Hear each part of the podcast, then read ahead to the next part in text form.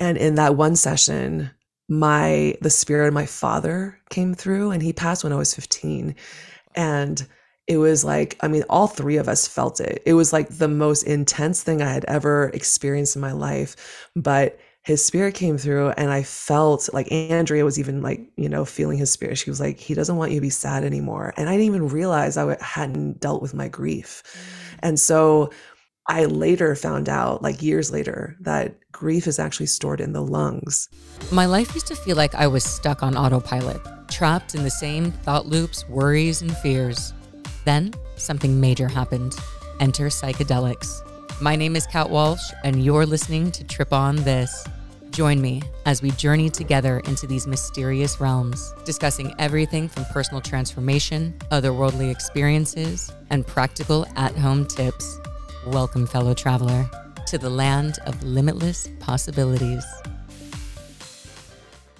Welcome back, my friends. It's your host, Kat, and I am so excited to bring you today's episode with Ellen Wong. Ellen is a breathwork facilitator, a quantum journey guide, and the host of the Woo Knew podcast. She specifically works with breathwork and cannabis as well. We also talk about microdose protocols and even the big journeys. This episode is so much fun and really centers around the concept of burnout. When we experience burnout in our life and how to help get ourselves back on track, to help get ourselves more balanced. Speaking of burnout, I couldn't think of a more aligned partner than today's sponsor, Mudwater. For those of you who have been listening to Trip on this for a while now, you may recall an episode I have with Shane Heath.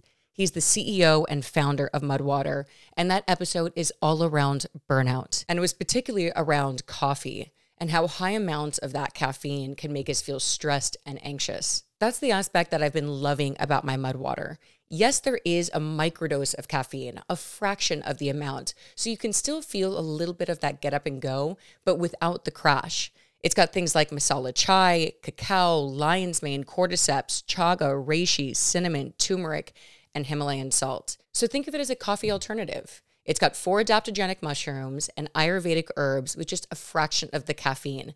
But because it's got all of these other supporting functional mushrooms and herbs, you still get that focus, you still get that energy, but without the crash. My favorite part about Mudwater, without a doubt, is how I actually feel after.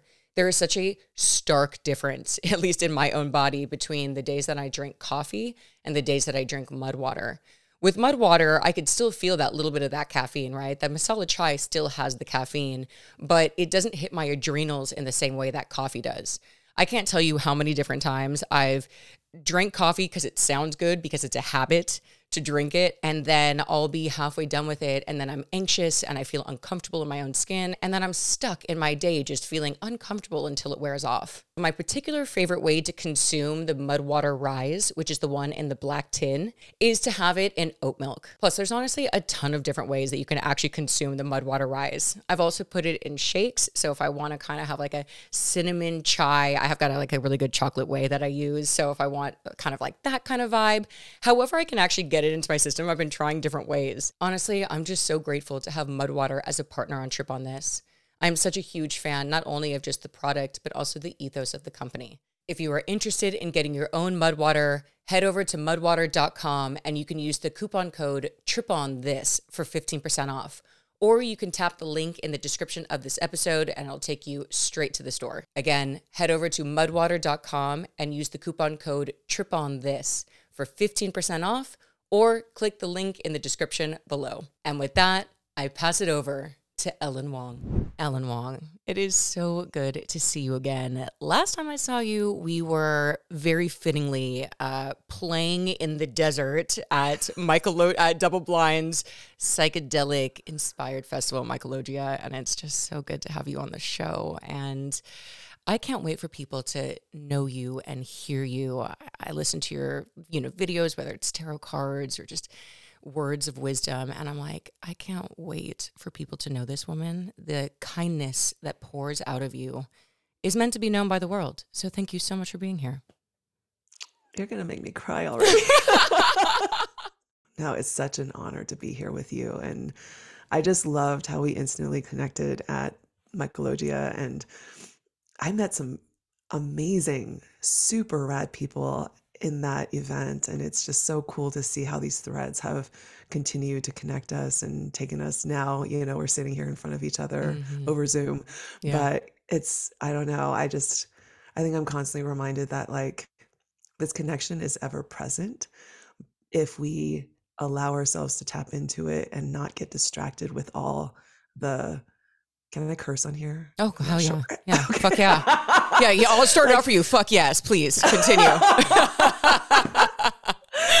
like we get bogged down by all the shit, right? Like Mhm. all the shit that's just so, you know, I think it just creates myopic, you know, tunnel vision. Yeah. But really it's, you know, again, like I'm sitting here with you and I'm just kind of like in awe of these connections that I have had the honor and priv- privilege of forming and um experiencing and how they've just like sort of taken us on this like beautiful journey to again like this moment Yeah, and it's cool, like the path, because we'll we'll get into your your journey here, because obviously you weren't you weren't doing uh you weren't on the healing path before or this kind of wellness path. You were. It sounds like you're working more in the the corporate marketing advertising world before this, and so I'd love to dive into that and and talk to you about first where were you at from a mind space a head space and let's just call it your old life before this interwoven healing synchronistic journey that i think we both find ourselves on now?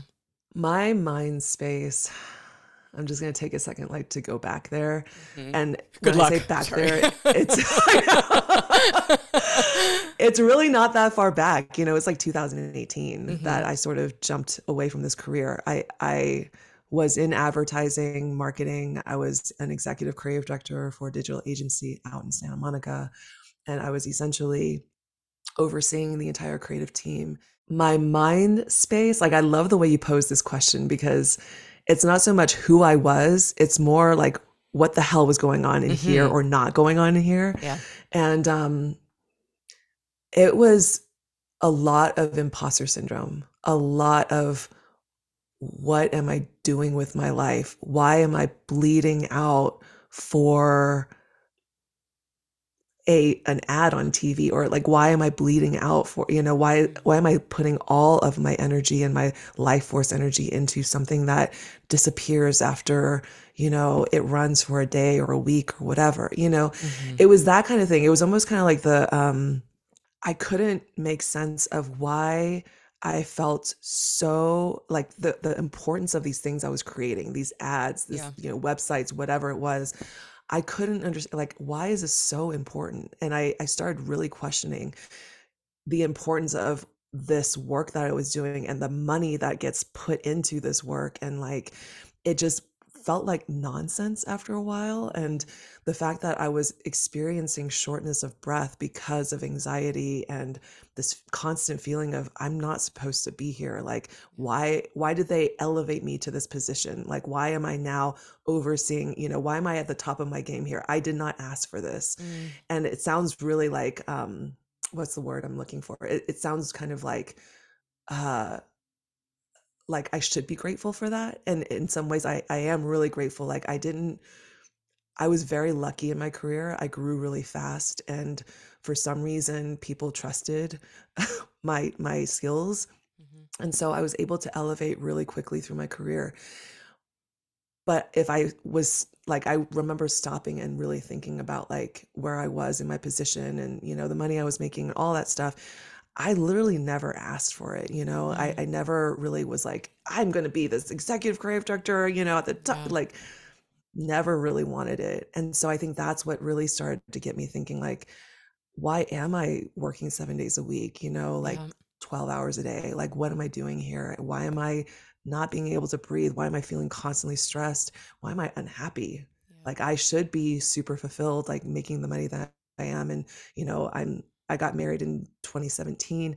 and really i think that was a catalyst for me to like start to kind of feel into some of these things that were present but i hadn't Mm. allowed myself to feel into i think it was looking at this new relationship this new marriage i had and i had no fucking clue what it meant to be a wife like right. i had no time to think about that you know Mhm. and I think I'm somebody who really does like to take the time to really sink into these ideas and these concepts, you know, and and really kind of, you know, I think it's my Sagittarius moon. I don't know. I, I really Mm-hmm. like to philosophize and really understand like, okay, I'm marrying this person. What does it mean to be a wife? What does it mean to be present with him? What does it Mm-hmm. mean to be a support, a supporting partner?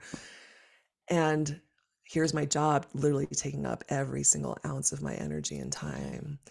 So Totally. yeah.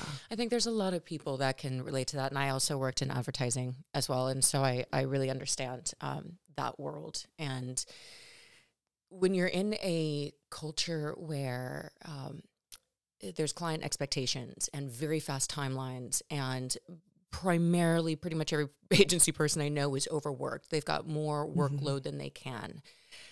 What can people do, do you think? You know, I think on one hand, um, one I want to talk about from a skill level like okay you're not ready to make you want to make it work you love it but like the overwhelm is getting overwhelming. So what can we do from a tool perspective to help it? But you know i think on even even higher level i think for us as being entrepreneurs now and being able to create our own space and and to take the breaks when we need the breaks and to to go when we need to go a lot of people don't have that right now right? Mm-hmm. They don't. And so these ideas of like does does the idea of letting go and surrender and um uh, you know some necessary pause like how how do we get that into a culture that hasn't really adopted it? Is it possible to have balance in a world like that? Or does it actually take uh, just saying like prioritizing at the end of the day? Yeah.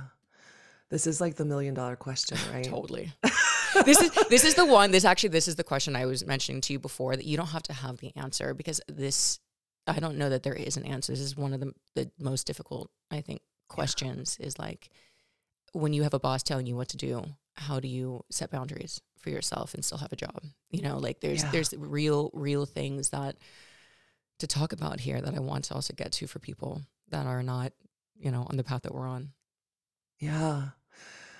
You know, the way I've been working with my clients and just even in my own personal healing journey, the thing that I keep on coming back to that has just sort of um, been it, it's been become front and center in all of my work and in every which way that I think about this life. It really all comes back to your relationship to your body, right? And so if you think about your body as this life partner, this, you know, beautiful vessel that you get to travel this particular lifetime in, and your body is going, hey, I'm overwhelmed. I'm totally, I'm sleep deprived. I'm completely stretched to my limits. I don't have time to go pee during the day. You're mm-hmm. not paying attention to me. Mm-hmm. I feel like it's this disconnection that we have to our bodies now that get us into these situations where we're at these jobs that really have no boundaries at all, Yeah. you know? And I think part of it is coming back to like the rebalance is not so much I think in the the work life thing. I feel like that's actually kind of um um an illusion, you know? I don't know if you'll ever get there to your point. I don't think there really is such a thing as quote unquote balance. Mhm. because balance if you think about it like imagine yourself standing on this like you know like a like a a piece of wood that's like balancing on a ball. You're tense. You're like constantly Yeah, moving. yeah, balance is constant movement right? Yeah. you're not still. It's never a still thing. So Mhm. your your body is rigid. You're you know you're like there there is a lot of stress that comes from trying to balance on something. Mhm. and so I feel like before, I think before I kind of entered into this this path, I was trying to achieve what you would call work-life balance. Obviously, completely failing at it, you know, um, because there just really is no such thing. Yeah, You know, you're like constantly shifting. So what I've started to really look at now is rather than looking at balance as this like, you know, north star this goal, I'm bringing it home into my body now and just really trying to learn the language of my body, which is sensation, frequency, emotion, these really subtle little feelings that we have that we oftentimes ignore. If I can learn how to listen to my body and listen to what my body's telling me at any given moment, then I can kind of know how to navigate my life because your body doesn't ever lie you know wow, yeah. and so when i th- i think about myself in these situations like back into you know 2018 or whatever whenever i was at, at this um this agency life this environment if i knew then what i know now if i had the skills to listen to my body then i don't think i would have stayed in that career as long as i did right yeah. yeah. and it's you know i think anything that you're doing in that career where you're like okay i'm gonna i'm gonna meditate every single day i'm gonna work out i'm gonna you know all of it is um all of it i feel like is just sort of like maintenance in yeah. a sense or yeah. like you know it and I'm not trying to say like everybody quit the agency, you know, like yeah, yeah, yeah. The advertisers will literally freak out. Where's everyone like, going? They listen to a podcast with Ellen and Kat and goodbye agency world. But hey, you know, do we really need another ad for McDonald's? Anyway, we know it. Right. Yeah, we know it's there. I mean, I feel like that honestly, I have such gratitude for that industry and that job yeah. because what else teaches you about your values more than that when yeah. you are literally being pushed against the wall or like, you know, you're literally bleeding out and like if you're in that level of constriction and your body's like hello, please help me, please listen to me. Yeah. I mean, that's when you learn that's yeah. when you learn really who you are what your values are what it is that your life should be about you know yeah. And what your intuition is telling you yeah wow you that's you just helped me so immensely actually with what you were saying with balance too because you know i've been the angst of actually trying to find balance realizing i was creating angst by doing that and i'll give you a really good example of why this really helped me because there's times when i'm be like in a very uh, peak flow, like here working on things. Mm-hmm. I got a lot of energy and I can actually probably like, even though I've worked, you know, I've done about 10 hours of work, like I feel like there's, there's two more hours. I just kind of, not because I have to, because I want to, but sometimes I'll, I'll stop myself and be like, no, Kat, you need balance at this, da, da, da. And then, um, it's not from a it's actually not from listening it's from an idea that like oh you're not being balanced meanwhile the thing is, what I think now it's all coming through is that there's days that I wake up that I feel like I can't do any work and that I really need to honor that too. Mm-hmm. And so realizing like, oh, maybe balance for you is maybe you're more of a sprinter and like understanding your own body more. And that is kind of more my vibe. I'm more of a sprinter than a a long distance runner, if you will. Like I would love to have the like a good five really good hours every day and then I have my day. But like that's not really how I work. I either can like really like do a ton of work and my body's like ready to go. And other days it's like, I don't, I can't, I don't want to do any of it. And so that's really, really helpful. And I think for those listening around, it, it sounds like to me the first step, like if you're reaching that point, that breaking point at work where you're really starting to listen to your body and you're really like, am I losing my my friendships rocky because of this brand deal that's going on like where what's falling you know all those things i think obviously starting with boundaries right? And like whether it's mm-hmm. boundaries with your time at work or your team or you know i we did have and we did have one person at my agency who uh, was much more on that path. And like it was actually a creative director too so like a higher a high level person on it but she was a um, she was a, a freelance person but she really valued her own time and wow. did not allow basically us to like hit her up after a certain amount of time and at my time you know before i really understood that to me it was just like this is as a project manager and account supervisor who has like deadlines that needs to talk to the client like that was uh I I couldn't know how to respect her. I I did, but like in my in my whole being, I was so caught up in my own fear of needing to get this client thing that I couldn't even understand the idea of boundaries. And so yeah, it's like do you have a boss that that gets it and if you don't then then what do we what do we do? And maybe it's not a long, it's not like a sudden, like, gotta go, but like you start to mm-hmm. begin to put the intention out, right? And like realize, like, okay, I want a job that like I can at least, you know, if I say that I need some time, that I can get some time. So, Yeah. Yeah. And it really is like, you know, I, I love the way you put it. It's like putting that intention out there because that's truly how shifts change, right? Mhm. It has to start with your that intention is your north star. It's like, okay, I want a job where I I can honor what my body's telling me and not feel like I have to, you know, perform if I'm just not in a state of, you know, I mean, we have hormones, we have the whole world. Like, I mean, yeah, there's so much energy inside and outside of us that's dictating how on it we can be every day. yeah, And you're right, every day is different. There, every single moment is different, you mm-hmm. know? And I love these like little studies where they're like, you know, you're you're most effective when you start, you know, your day at 7 a.m. and then da da da, as if we're all the same. yeah. It's so Oh, right.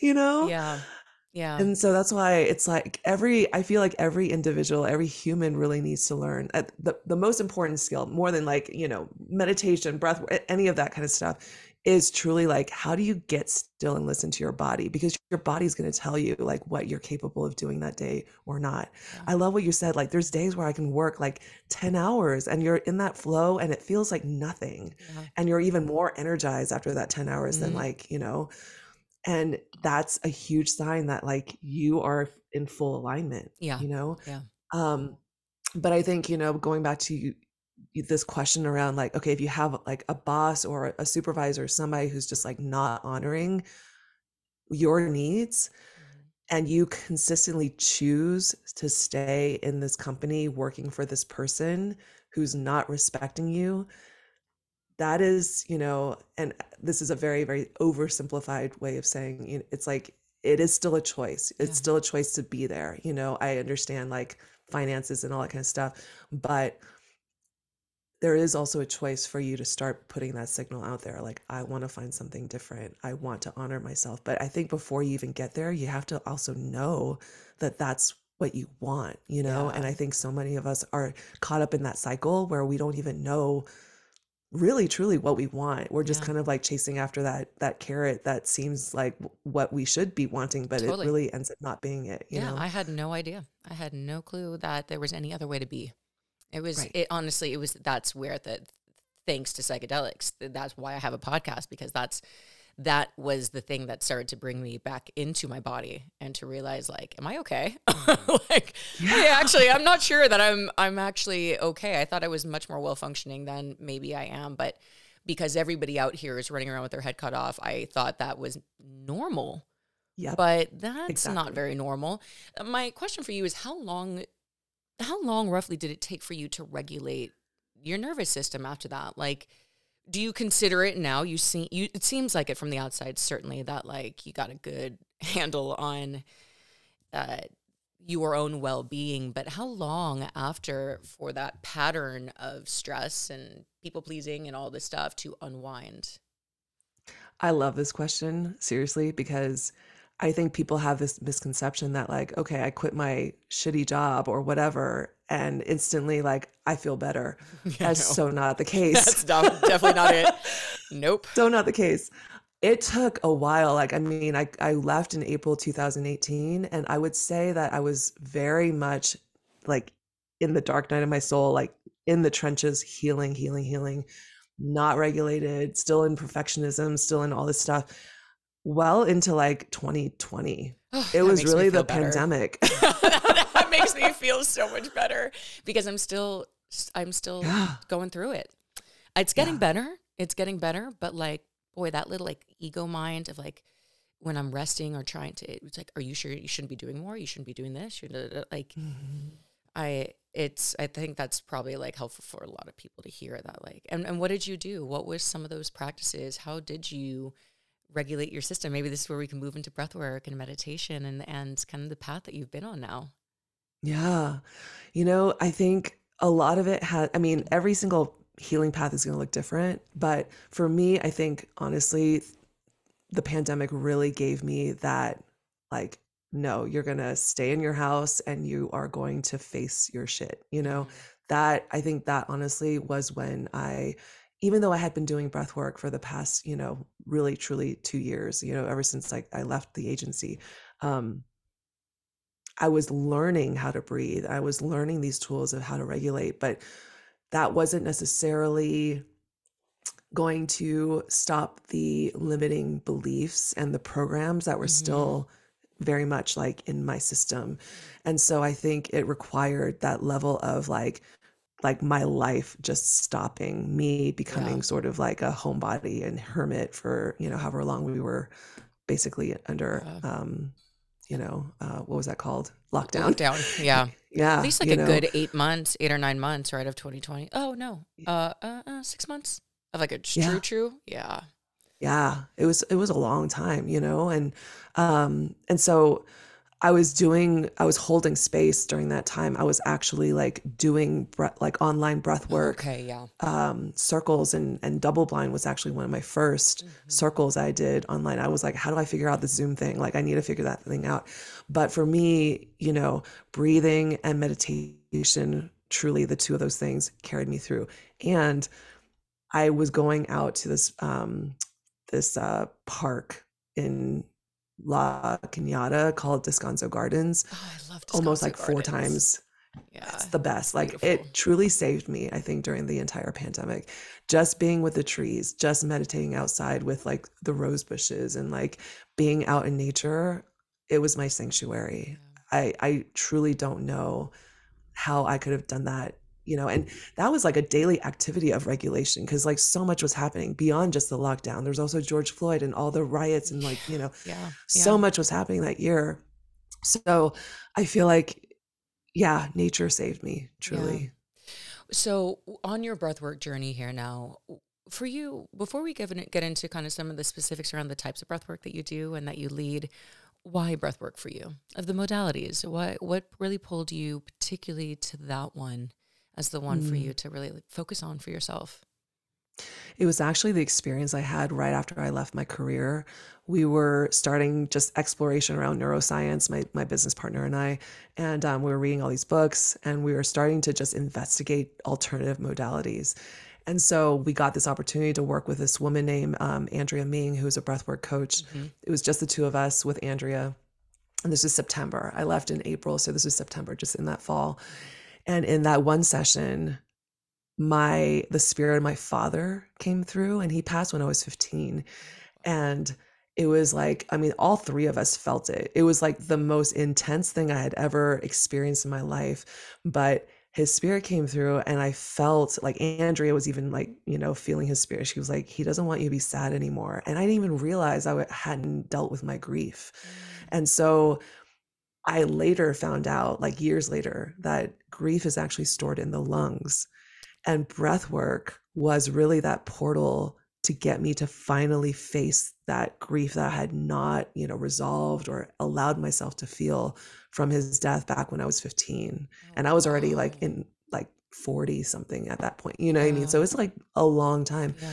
But um yeah, that's why it was so powerful. And I just started to, I like truly experienced the power of these non ordinary states that you can achieve just through your breath, not even with the aid or the guide of a plant medicine or fungi medicine. It was literally just your breath and going so deep and being able to like surface all this stuff that was still in my system, still in my body. So that really kickstarted this whole next year of me focusing on grief work wow. and, you know, doing a lot of stuff around grief. How how much breath work were you doing then after that? Like do you do full sessions every day? What's your what's your own practice? I actually didn't do it that often. It was more, I would do it probably twice a month, mm-hmm. you know, like let's say every two weeks or so. Mm-hmm. I would go and, you know, go just to a facilitator and, and, and join their circle. Um, and then on my own, I would do these like little practices of just like breathing for five minutes in the morning, Yeah. just like consciously breathing. Okay. And so it was that kind of attention or consciousness around just, you know, breathing, but it, they weren't necessarily full breath work kind of um, journeys, I you think know? that help. I, there's a lot of resi- I there's a lot of resistance. I think that people feel with.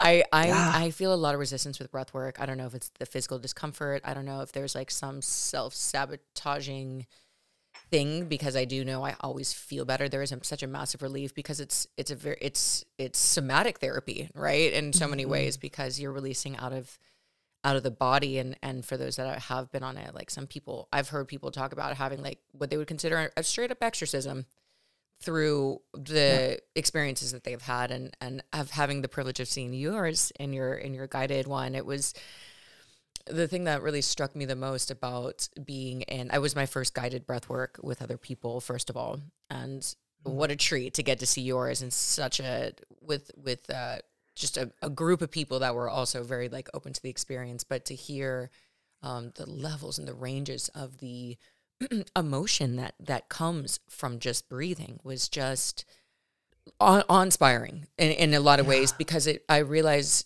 it opens up things that like we had no idea were there, especially when you get past there's like the light breathing, but then the kind of breathing you took us through. And and I'd love for you to also talk about like what what what kinds of breathing technique is that? What are your favorites? Mm-hmm. And and what is you talk about quantum journey work. What what is quantum journey work from your perspective? Yeah. So the type of breath work that I do, I've I've heard it called so many different things. I think there's even a healer who trademarked it and calls it transformational breath work and it's their term, you know. So I Mhm. kind of hesitate on using that.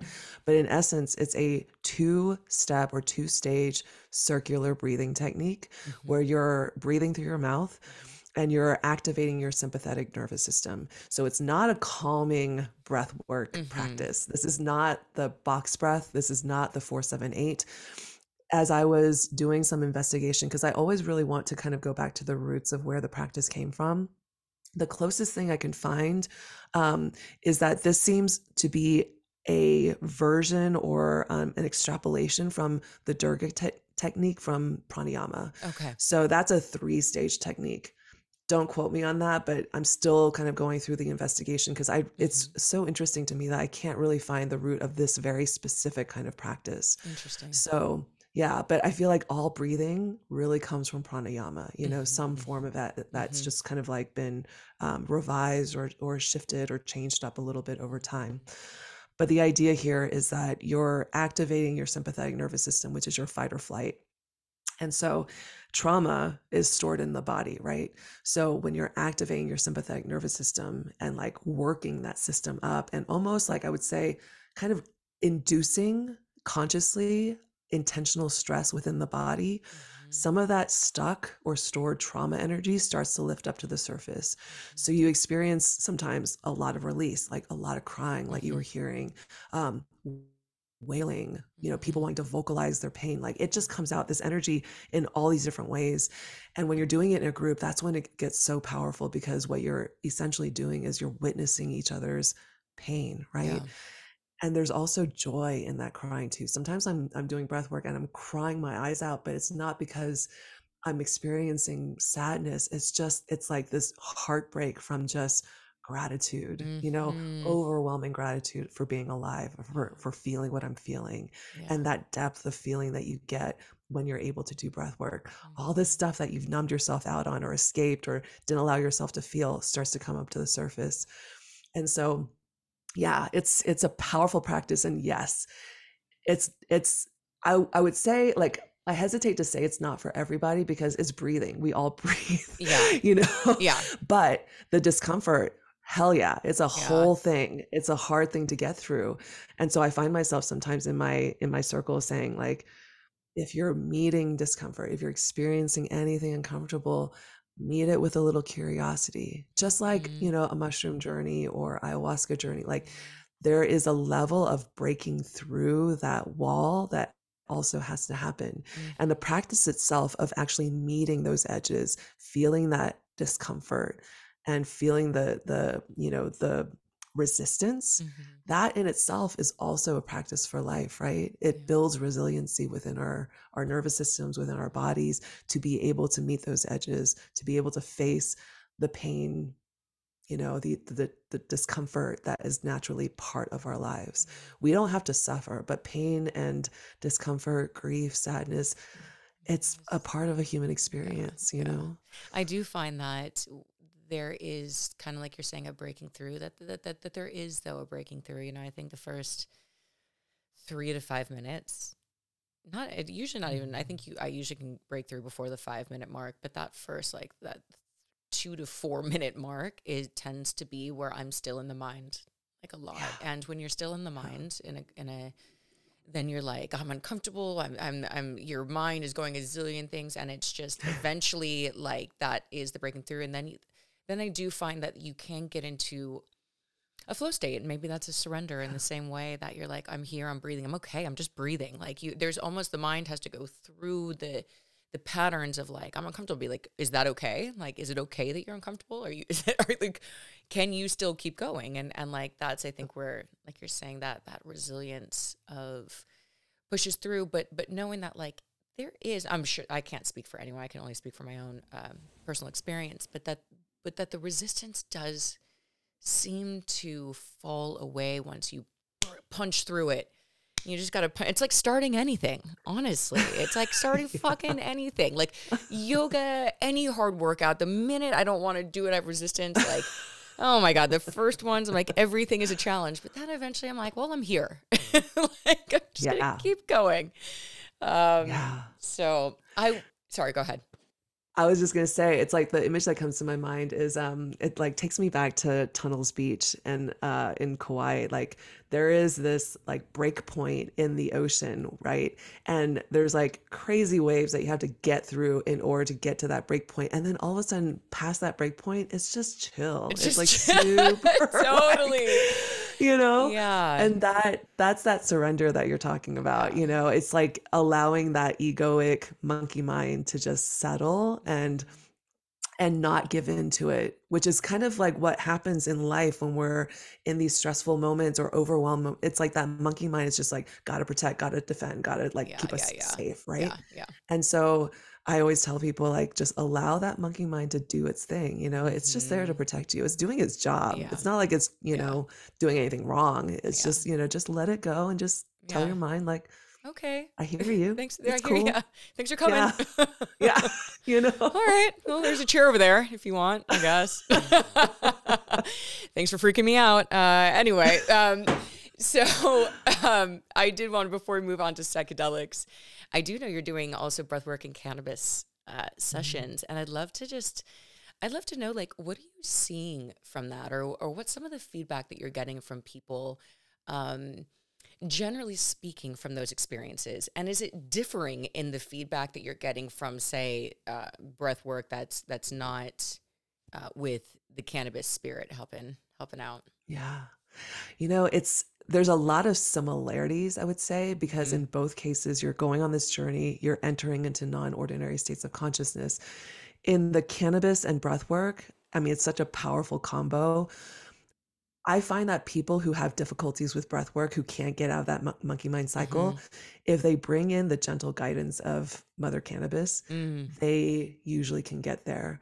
And I Mm. structure it a little bit differently where in my regular breathwork circles, you know, we're, we're actively breathing for about 25 minutes. Mm-hmm. In the breathwork and cannabis, it's a much longer playlist. They're actually like invited to breathe for almost 45 minutes Oh, wow. to an Okay. hour. Yeah. Yeah.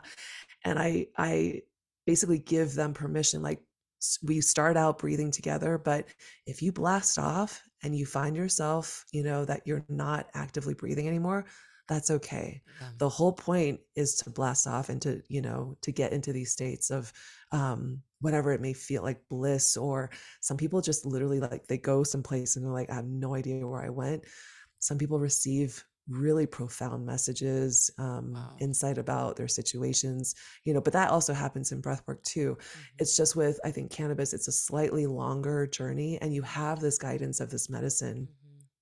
and she's just like of of all the entheogenics like i feel like she is just so maternal. Like it's really the, like this gentle mother spirit. And i have people coming into those circles who are like recreational smokers you know they they they know cannabis from that that space. Mm-hmm. they've never experienced her in this ceremonial setting and their minds are blown. Like i had no idea like I just recently guided a private circle, and this woman ha- who has done like many mushroom journeys, like ha- has really traveled the gamut, like Mhm. sat with ayahuasca. She was like shocked at how Right. deep she went with cannabis. And it again, it's not like the mushrooms, like, you know, sometimes that can be a little uncomfortable and it brings up a lot of stuff. This happens here too. Like cannabis will bring up that stuff for you too, but in the most gentle way possible, in a, in a very like I don't know. I keep on going back to the the mother. It's like a very sort of like here, you know, let me just show this to you. And it's not this like here, you know, like s- look at Mhm. this now. yeah. It's like a really, you know, Deal with it. you know, it's it's so different the Yeah. energy, and so Wow, Yeah. I really want to try that. I'd, I'd love to at some point. I'll, I'll do it before the end of the year. I'll, I'll sit with one of those circles with you, um, because I do know like the few. I'm not. I don't use cannabis too too often, but when I do, I love to meditate, and I've had some of the. Yeah, in the similar way, and this is not even from breathing. So adding that piece in, I'm really looking forward to seeing kind of the territories it goes because there is, you know, I've actually even from cannabis, I've had almost more of an experience of like that oneness that you hear about a lot from from mushrooms and uh, it's more like yeah like i remember the first time i was just like looking at myself in the mirror like basically shape-shifting on cannabis i was just i kept staring like in Mm. curiosity and then i just it just somehow like it dissolved. And it wasn't even a lot necessarily um but i just remember this realization. I was like oh i'm the mirror also. And like i started like looking around my place and i'm like and i'm this door. And like it was this very and i've and i've heard of that before. I've heard people being like i'm everything and everything is me but that was always very intellectual for me like yeah okay but i haven't Mhm. actually experienced that. Not even actually from a psychedelic i have a connection with everything always you know like especially in nature everything's breathing and basically talking to you. But it wasn't like such an it this was almost like a little a teacher. That's the the mm-hmm. cannabis for me has been almost like a, a teacher archetype for me where it's like you're this and you're this and you're also this. And so i'm i'm really looking forward to that. I think this Oh, is ah, a good that. a good segue for us to now talk about psychedelics because i know this is a big part of your own path and you also take people through their own maybe even a more intense quantum journey uh, through the cosmos. So talk to us a little bit about how has psychedelics impacted um, your relationship to self? And and then after that when did you start to uh, take other people through the experience? Yeah, I really so I mean I feel like most of us have had the sort of college mushroom experience or Mhm. the college you know um, LSD experience, but for me, my college experience really in that social setting, you know, was not for me at all. I had crazy paranoia. I was mushrooms were not my thing. MDMA I loved as Mhm. my party drug, you Yeah, know, yeah, but yeah. mushrooms like please no. You know, it was too much for me. Even cannabis like to that degree too. It's it was just like these are not my medicines and I had this like almost a mental stigma kind of like blockage with those two medicines until 2019, almost a year after I left my career, I was working with a life coach and who also had microdoses. And so she gave me, you know, my first protocol. And I was taking the sacred mushroom every other day. And I was involved in this um it was a startup at the time and not super vibing with the people that were um, heading the startup Mhm. and just feeling like you know there's a lot of clashing of ideas and and, and mindsets.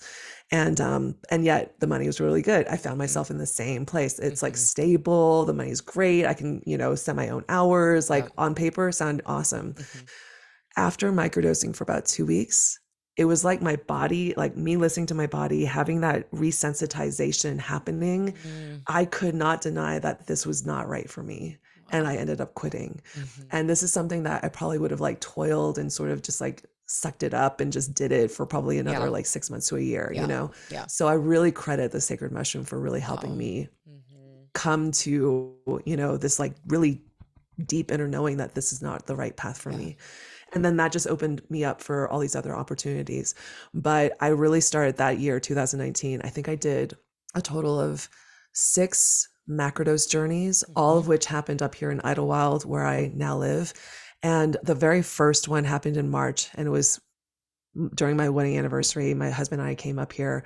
We journeyed together and i just bawled my eyes out. My heart just opened. I was like talking to these two trees. It was raining outside. It was Oh, super moody and and like Mhm. but i was just like my whole world was opening up and we were listening to dolly parton just, and you Mhm. know donovan and just like it was just the most epic kind of um experience for me. And i was just journaling like crazy. And i remember the next day i was reading through some of the things i wrote in my journal. One of the things really stood out to me and it said um it's so scary to know who you really are Mm. and as i read that it still gives me chills Yeah, it gave me chills just now it when you said that. Yeah.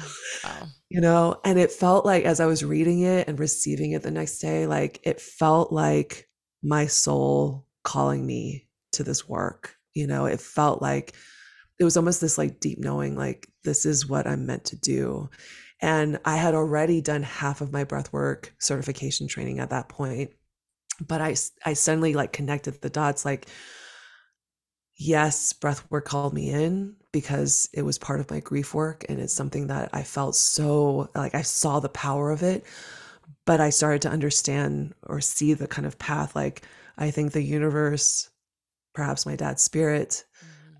is calling me in through breath work and giving me the tools and the ability to hold space Right. that's really what what i'm learning you know Mhm. in order to hold space for people to face that's that fear of seeing themselves clearly in Mhm. these plant medicine spaces you know in these circles and so yeah it that was like what two that march 2019 and so every single journey that year i just got more and more and more and you know the next year i ended up coming up to Idyllwild for the entire month of november to escape what was happening in la around the election in Mhm. particular Mhm.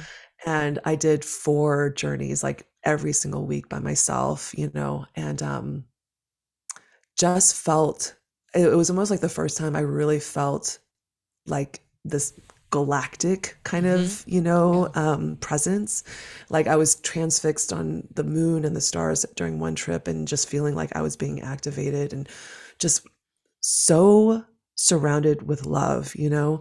And every single time i've journeyed it's been up here in these in this forest like in Idyllwild and with this mountain behind me. And um i think there's something really sacred about this place. And i ended up again very divine divine sort of like gift. I we ended up buying a place up here last january. Wow. and this has become like our primary residence you know? And we pop back to la a lot but Mhm. I think I was, it's almost like I, I feel like this place was calling me and the mushrooms, like the sacred mushrooms were calling me to be here, Yeah. to really prepare my body and my my energy and to be able to hold that space.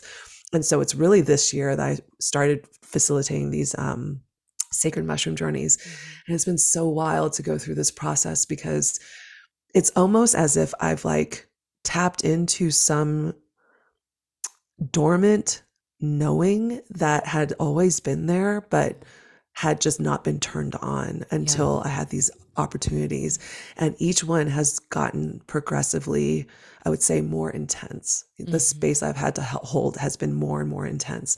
The the trauma from my clients has just gotten progressively more and more um, just deep and intense. And I don't think I could have held space like this even a year ago. Yeah. But what I'm starting to see, like in these spaces, as I'm literally holding, like sometimes even physically holding my client as they're facing some of the darkest things that are coming up to them, Mhm. there's like no fear. It's like. I think, had I been doing this a year ago, I think there'd still be nervousness and fear. But as I'm witnessing them going through this, I'm just feeling such gratitude and so much love for them and realizing like I get this tremendous honor to walk with you through some of the most scary and dark places within your being and I literally feel like I'm on the journey with them. You know, Mm, it doesn't oh, feel like I'm outside of it. I'm like um yeah, I'm very much in it. And this last, the last one, uh, the last journey that I facilitated back in October in particular, I'm still processing myself. You know, there's just something that was so powerful about that. And it happened in my loft in Los Angeles. There used to be a tree that, you know, I picked that loft because of this tree outside of my mm. window that over the, t- the decade that I lived there, I would I mean, that tree had seen me through so many heartbreaks and so many, you know, so much career shifting and like so much of my life, so much change over the 10 years that I kind of like informally started calling her Mother Tree. Mm-hmm. And last fall, that tree had to be taken out because um, she was sick. And oh, I cried for like, I think a month or two because it felt like I was grieving like a family member. Yeah. During that journey, there was one moment where I was literally holding my client and Mother Tree was there, her spirit was there. And she was like, Do you see how I've been teaching you how to hold space this entire time? Like, I was just outside your window and you're crying to me about all these different things throughout the, the, te- the 10 years that you lived here.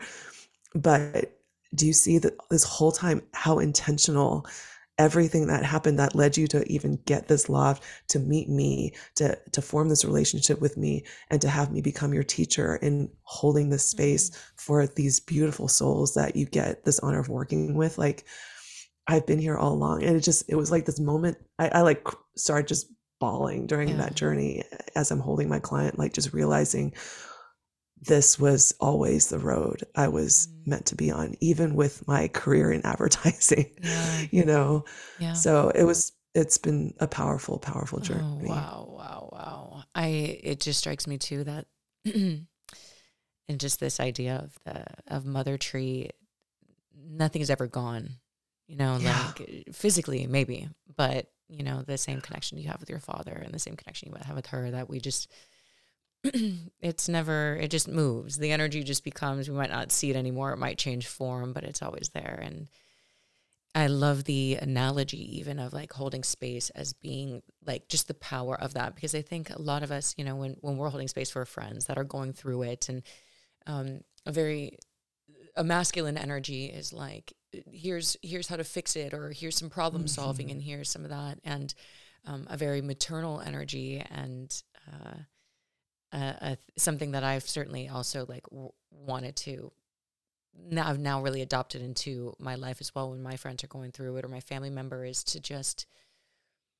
be the tree and and hold it and just allow the crying because it, it's always the other person who's crying that's actually doing the healing. You're yeah. You're holding them through it so that they don't feel scared and don't spiral and know that they're they're being held, but like it's the person that's like going through it and then and like just to to just give that comfort that like you're not alone on this and I've got you and you're going to be okay and you're going to get yeah. through it is like one of the most powerful things that we can do for one another. This is how we do heal each other more mm-hmm. and more. And mm-hmm. sometimes we just need to grieve and let it out and wail and cry. But are you on um, or do you take any mushrooms or anything when you're during an experience, whether a little bit? Are you with them on the that parallel or that dimensional space?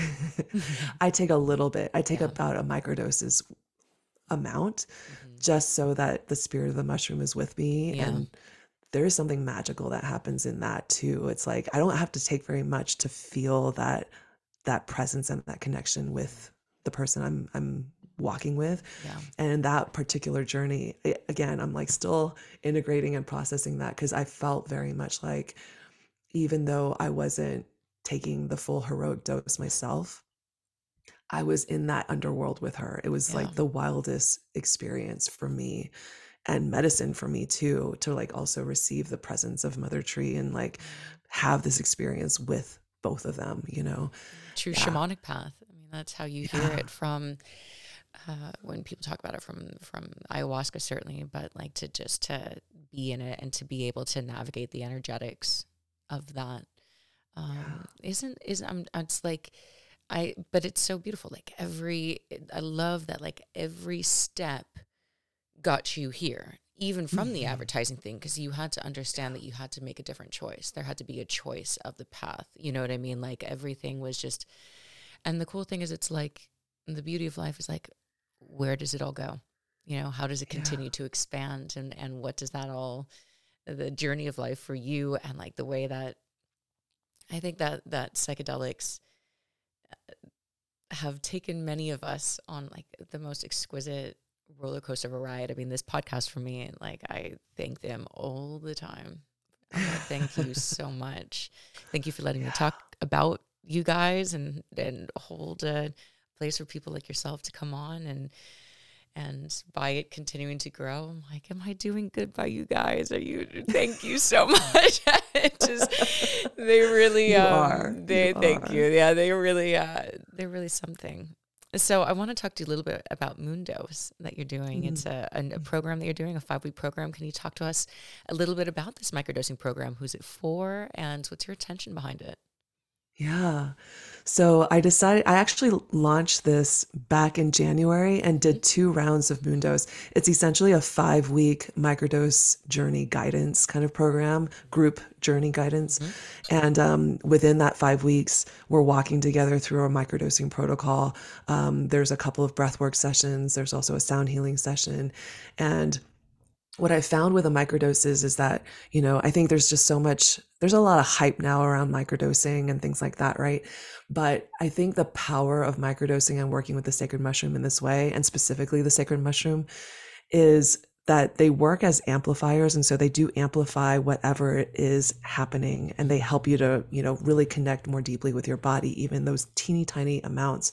And so as you're doing therapy work, as you're doing journey work during you know this microdosing protocol and even if you bring the microdose into that journey space too it really doesn't take that much mm-hmm. to have a profound breakthrough kind of experience yeah. and we just um so this this particular 5 week program this time it's centered around eclipse season and it's for bipoc mm-hmm. and i very intentionally this is actually it came from the mushrooms too i was struggling trying to figure out like okay how do i price this like what do i you know want to make mm-hmm. the exchange and during my last macrodose journey this year um halfway through the journey they were like literally the mushrooms were like just make a donation base like stop mm. trying to figure out like just yeah. make a donation base and immediately i just felt this relief you know and i realized i need to make this as accessible as possible for everyone to be able to experience this medicine and it, it felt so good to be able to it was almost like a, a release you know like yeah. a, a, freedom like a letting go when that finally came into my field mm. so i made a donation base and we have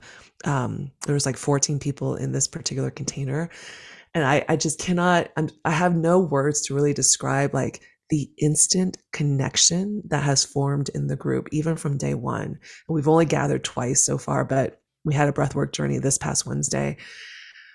And like during the journey, I felt the kundalini energy coming through. My hands were spiraling. I mean, it was, and I felt wow. like literally, it was like these connection threads between myself and among everyone in the group. The level of vulnerability and love, again, only meeting these people, like still total strangers, like twice, mm-hmm. that the group has for one another mm-hmm. is profound. And I cannot I, I just can't um, I can't disregard the the work and the guidance of the sacred mushroom in forming these connections and it's not even so much them forming the connections for us but us being able to feel the connections that have mm-hmm. already been there you yeah. know yeah it literally feels like a soul tribe like we've all had like past lives together totally. or something it, it's like that intensely like deep that i'm i'm just kind of like in awe and know? it's how what a cool experience that now you've now lifelong friends and also yeah. for you to feel uh, the connections not from any kind of um, a hierarchy of any kind not that you would ever intend that to be but right. but that you're in it you're part of the circle that you happen to be leading through but that it's not okay students you know and that like they're doing their thing and that you're separate but that the, that connection is um, within all of you and that you all had this agreement yeah. at this time in life you're going to put together a program and these 14 souls and then those 14 souls are going to go tell others and you know and i love that you're focusing on the bipoc community and this is a good segue into the last uh, bit that i want to talk about you have just um, talk to us about the Asian Psychedelic Collective that you're now recently a part of. What's the vision?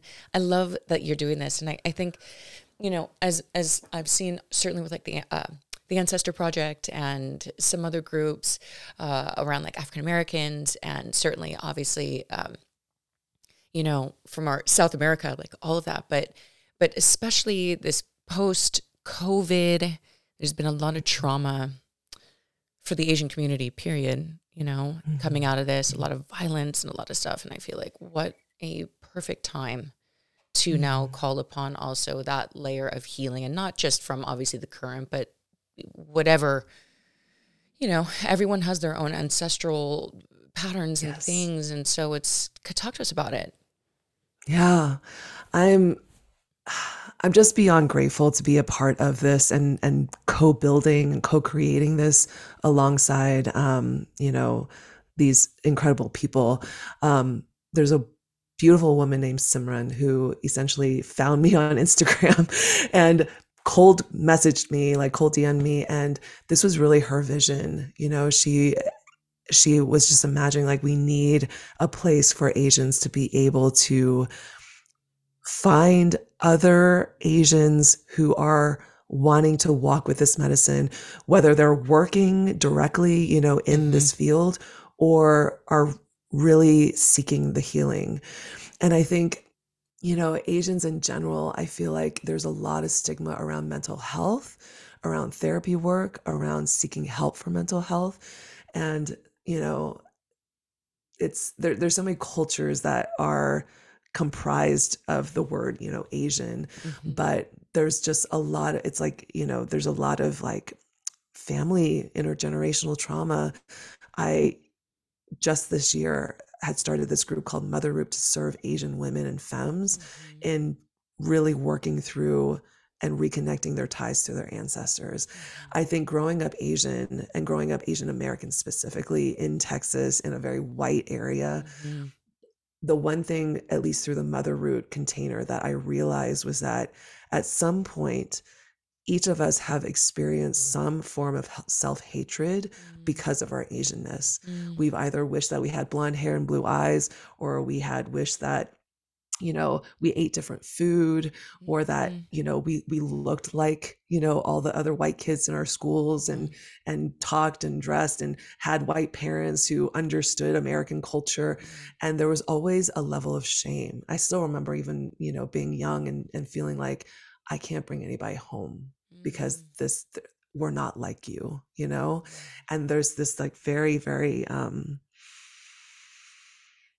it's just a very conscious feeling of otherness. Mm-hmm. I think that most of us who have grown up in this other culture or in this other place, you know, whether it's Canada, America, in the West, away from the motherland who have immigrant parents or even, you know, are like second generation themselves. Mm-hmm there is that self hatred that is kind of part of our experience, you know, because we are, we were the other, you know. Mm-hmm. And so I think that's why the Asian psychedelic collective is so important, you know, why it needs to exist, because the medicine actually has a very, very rich history in our culture.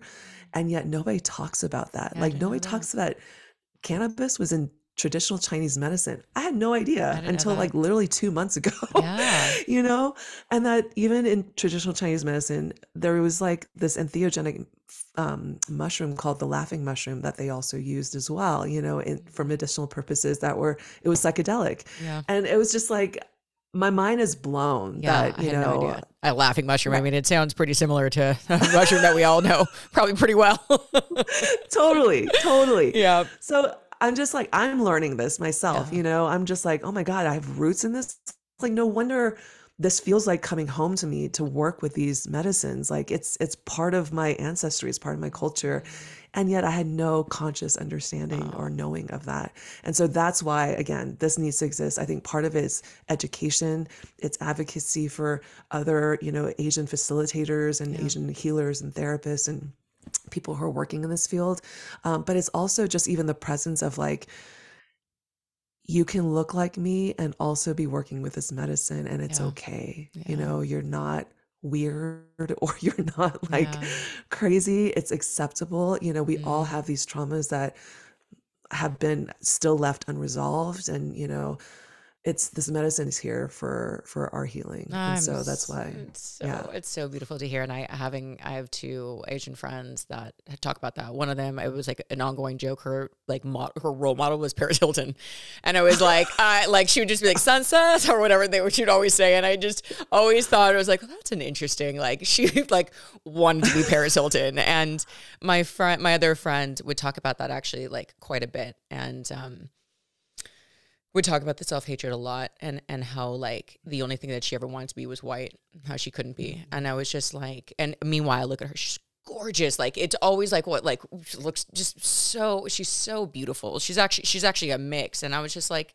It's so interesting how we like always like look outside of ourselves, but she dealt with that too with just you know her mom. It was was from Japan and um her father had died. And so there was just this like deep desire to want to fit in um Yeah. and Yeah. and um and never feeling and trying but like there was always a few people that would remind her uh that she wasn't and so i just it's so i like i'm so grateful to things like mushrooms and people like yourself and was it samara you said her name Sim- simran simran just Yeah. like connecting all of us like back to our cultures and and to be like the beauty of this world is that we all are of different cultures. You know how fucking Yes. boring it would be if we all were like white and blonde but like like the same culture? Like as somebody who is just blonde and i'm white i'm like it, it makes it makes the, the it, it makes life interesting and fun to go to other cultures and to be a part of it. And so